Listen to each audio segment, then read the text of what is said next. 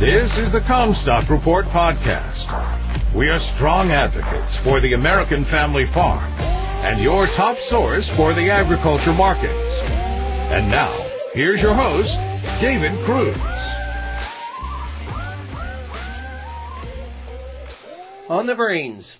Pro Farmer estimated the Iowa corn crop at 180 bushel per acre, down 11% from USDA at 202 bushel per acre the end of July.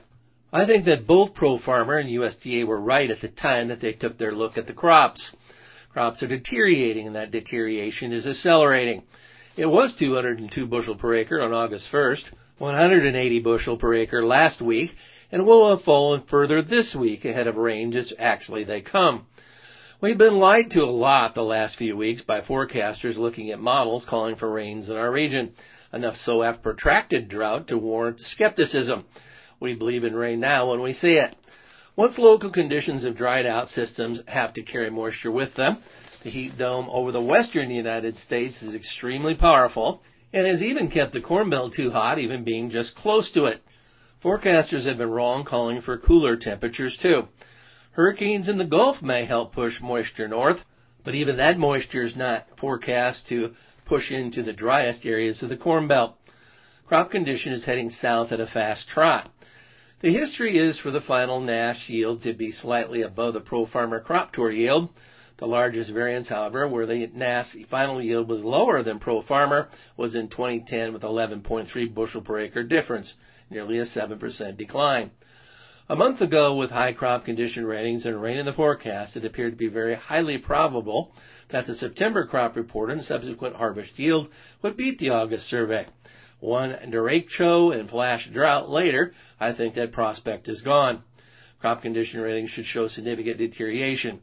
The trade was looking for 2% and it's likely worse. After a few more days of highs in the 90s, even if rain falls next weekend, it will not be enough to stabilize crops, and another week of deteriorating condition ratings should follow this one. I do not think that the trade understands how bad things are out here. They act like the crops are stable, sitting and waiting for rain, and everything will be fine. That probability ended some time ago. Once it appeared that Iowa elevators would be inundated under the fall harvest, and now they are not. Dry corn harvest will have implications for both basis and storage. If the rains forecast this weekend do not materialize to stabilize crop conditions, they'll go into free fall. Dent doesn't protect corn. Soybeans will shed some pods when they have nothing left to fill them. They'll be flat. There are still lots of shorts in corn to cover. On the demand side, Chinese demand for corn is underestimated by the trade.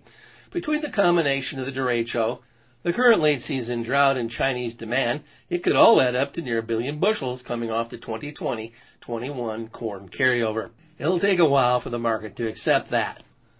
One thing that I do not put much stock in is the late farmer FSA acreage certifications. Many now expect fewer harvested acres based on a reduction in certifications reported so far. FSA offices were closed to walk-in traffic because of the pandemic and deadlines were extended.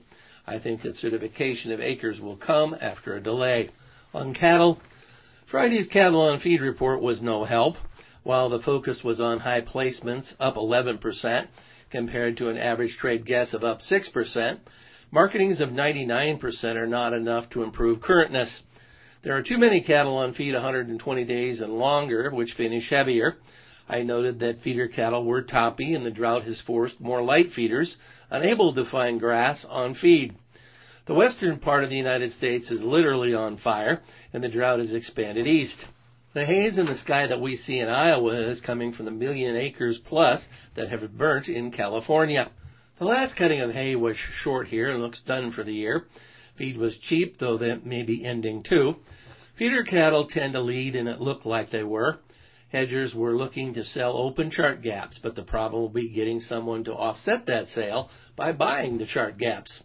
The complex was partially braced for the bearish news for the report. The industry was pushing the front end supply into a hole created by sharply lower placements last spring from COVID. The report showed that the hole is being filled in on the backside now as placements surge again. Packers have increased cash cattle bids the past few weeks, but not as much as beef prices have appreciated. Beef demand has been more resilient than I expected. Packers are still showing leverage in what they pay for cash cattle while gaining most of the benefit from the stronger than expected beef demand. Frankly, the cash cattle market relative to the beef product market has been disappointing. You've been listening to the Commstock Report. For more information on marketing opportunities, contact us at Commstock.com or call 712-227-1110. For a more complete version of the Commstock Report with hedging strategies and trade recommendations, subscribe on our website at Commstock.com or reach out to one of our risk management specialists about how we can help you protect your profits.